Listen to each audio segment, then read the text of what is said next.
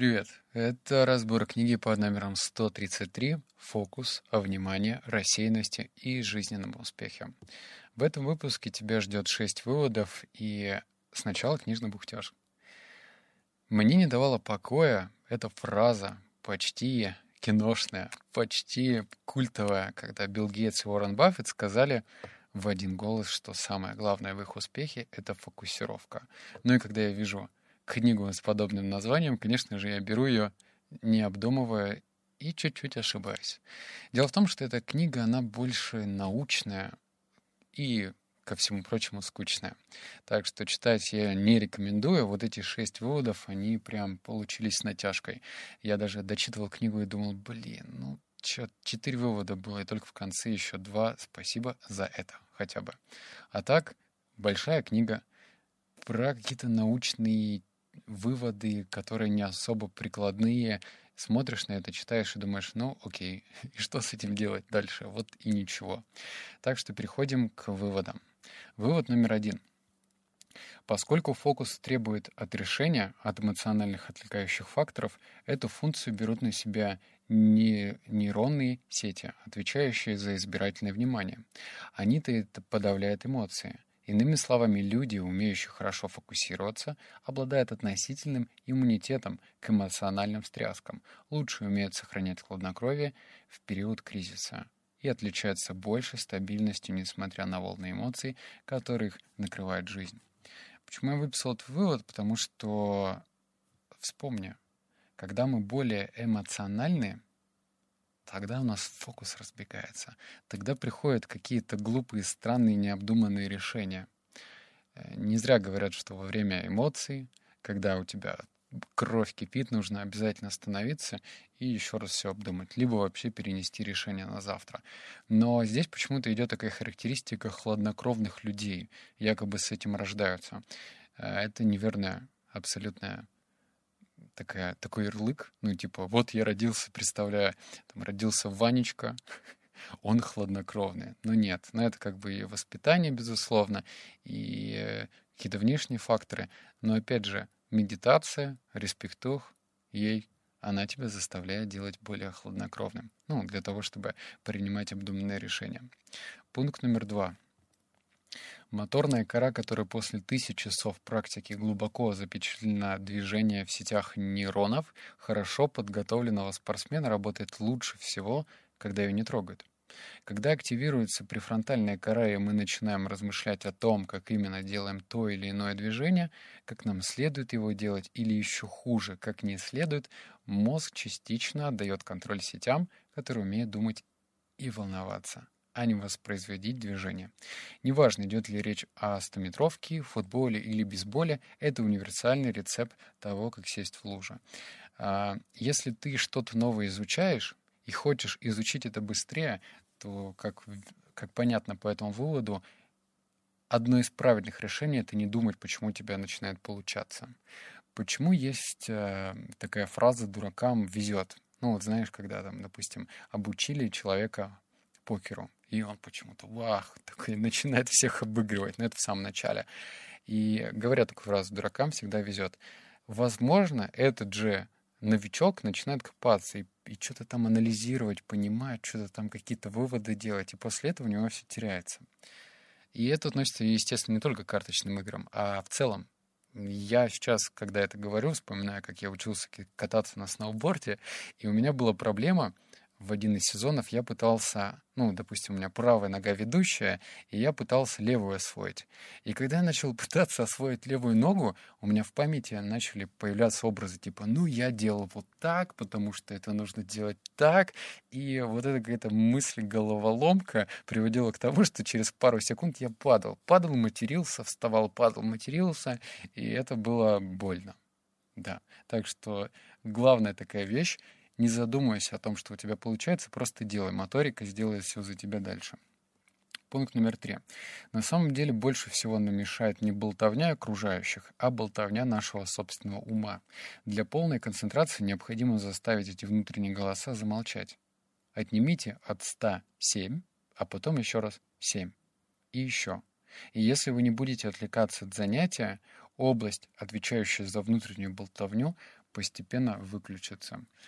Э, кто когда-нибудь читал в каком-нибудь шумном месте, ну, типа вокзале или аэропорте, то знает это. Почему-то некоторые люди могут читать книгу в шумном месте, другие не могут. Но вот э, я, например, в таком, если шум а, основательный, все что-то там, тут дети кричат, там кто-то газету разворачивает, дальше кто-то по телефону разговаривает, то еще более-менее.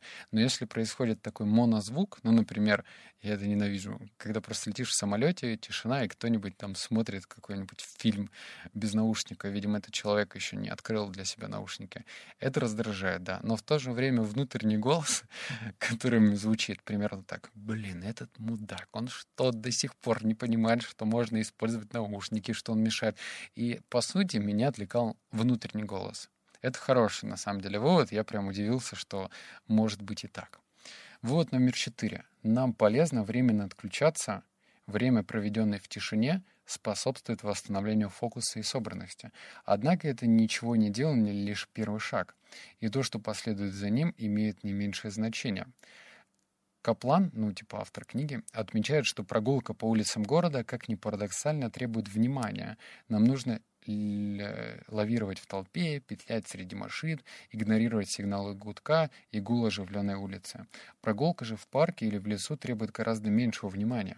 На природе мы восстанавливаем силы, достаточно нескольких минут пободрить, по, ой, побродить по парку или полюбоваться пейзажем, скажем, облаками, салом, отливом на закате или порхающей бабочкой.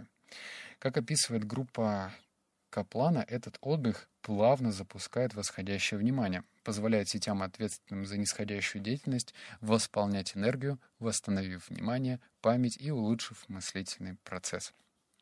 Если ты живешь в городе, ну что ж, нас большинство. Что с этим делать? Если у тебя получится, и какого-то парка нет рядом, ничего страшного. Просто поброди по тихой улице. То есть не надо идти вдоль дороги, не нужно... Э, а, кстати, вот еще рекомендация личная моя. Умей наслаждаться одиночеством. В хорошем смысле этого слова. Не надо становиться затворником, но ты можешь ходить один, и ничего плохого не произойдет. Некоторые сразу хватаются за телефон, надо, блин, другу позвонить, надо, надо то проверить. Пятое, может быть, тебе сообщение какое-то пришло. И все это отвлекает, и все это только захламляет мозг и не дает ему отдохнуть.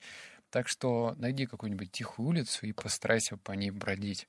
И еще, это лайфхак из моих привычек, ну, из другого подкаста «52 недели одержимости». Старайся находить новое в старом.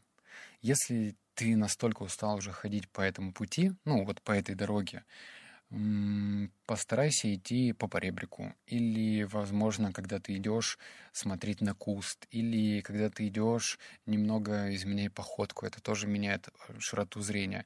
Э, звучит странно, просто попробуй. Потом скажешь, как тебе вообще эта рекомендация. Пункт номер пять. Чем сильнее накал, тем сильнее импульс, а значит выше вероятность того, что наши более трезвомыслящие префронтальные области будут побеждены нашими желаниями. Напротив, префронтальная исполнительная система гасит пожар, не позволяя схватить желаемое и разоблачая искушение как таковое. «Эй, это, от этого ведь толстеют. Вы или ваш четырехлетний ребенок может активировать эту систему, подумав, например, о форме зефира, его цвете или о том, как его делают. Такое переключение фокуса э, понижает накал энергии, толкающий нас к лакомству. Вот смотри, внимание. Тут рассказывается на примере того, почему некоторые люди не могут похудеть. Они открывают холодильник, видят что-то аппетитное, вкусное, и им безумно хочется это съесть. И в этот момент рекомендация следующая. А, если ты будешь стараться ругать себя, о, как же так, ко мне приходят эти мысли, не сработает. Если же ты будешь отгонять себя от этих мыслей, ну, типа, знаешь, был такой тест, когда эм, какой-то спикер говорит, прямо сейчас все внимательно меня послушайте не думайте о женщине в красном платье. Я сказал, не думайте о женщине в красном платье. Потом он держит паузу и говорит, о чем вы думаете? Ну, все думают, блин, о женщине в красном платье. Тут такая же история. Не получится тебе, знаешь, переключаться. О, вкусная шоколадка. А что мне еще поработать надо? Нет. Ну, ты можешь как бы принять то, что тебе хочется эту шоколадку, сесть, подышать глубоко и подумать, э, почему тебе хочется эту шоколадку, какая она на вкус, почему она такая на вкус, почему она тебе нравится, чем она пахнет. И в возможный момент рассуждения на этой почве тебе станет скучно, и ты такой, да и хрен с этой шоколадкой, пойду другими делами заниматься. Так что такой здравый совет. А пункт номер шесть, он последний, он большой, так что сейчас нужно повнимательнее. Угу. Представьте, что внимание — это умственная мышца, которую можно накачать в ходе тренировок. На эту мышцу действует запоминание и концентрация, так что умственный аналог поднятия тяжести — это осознание тех моментов, когда наш ум блуждает, и способность вернуть его обратно к цели. В этом и заключается суть однонаправленного фокуса при медитации, для которой как правило, нужна тренировка внимания. Если посмотреть на ситуацию через призму когнитивной нейронауки, о, как скучно, вам говорят, чтобы вы удерживали внимание на мантре или на своем дыхании. Попробуйте это делать некоторое время, и ваш ум рано или поздно переключится на что-то другое. Итак, Универсальный совет звучит следующим образом. Когда ваш ум блуждает, а это несложно отследить, верните его обратно в точку фокусировки и старайтесь удержать его там. Когда он снова упустится в свободное плавание, повторите операцию. И так много раз. Нейрофизиологи в университете Эмори использовали функциональную магнитно-резонансную томографию, чтобы изучить мозг тех медитирующих, кто практикует это незамысловатое упражнение для ума. Данный когнитивный цикл разбит на четыре фазы. Ум блуждает, это первое. Второе, вы замечаете, что он блуждает. Третье, возвращайте внимание к дыханию. Четвертое, удерживайте его там. Ключевое здесь последнее. Ну, сейчас объясню почему. Смотри, принцип а, работы накачки мышц, когда ты приходишь в спортзал. Ты выбираешь правильную позу. Представим, что ты делаешь штангу на бицепс. Ты подходишь к штанге, принимаешь правильную позицию, чтобы ее поднять. Ну, это шаг номер один, да? Нужно правильно встать, чтобы грыжа не вылезла. Второе. Поднимаем, ну, корпус, держим правильно поясницу. Третье удерживаем локти у корпуса и поднимаем так, чтобы ну, не накачивать себя вот, вот этими выбросами, знаешь, когда корпус вперед, спина назад, то есть вот без этой раскачки. Видишь, здесь такая же ситуация. Первое, ум блуждает. Второе, мы замечаем, что он блуждает. Третье, возвращаем внимание к дыханию. Четвертое, удерживаем там. То есть это, по сути, подходы, повторения для прокачки твоего фокуса. Вот, когда я прочитал это, я подумал, что, блин, так это же классно. То есть, ну, мой ум блуждает иногда, но когда я его каждый раз возвращаю, значит, я гипотетически по чуть-чуть с микропроцентом становлюсь более фокусированным. Так что, видишь, такой элемент игры получился. А, я сейчас не прощаюсь с тобой. У меня седьмой вывод, но он такой бонусом, и нужно твое мнение. Я тут решил потестировать одну гипотезу. В общем, на сайте, где книжные выжимки, текстовый формат. Да, я надеюсь, что ты уже перешел, посмотрел, что они себя представляют. Мне пришла идея, как можно усваивать информацию лучше. Что если делать такие частные, закрытые, бесплатные э, книжные клубы?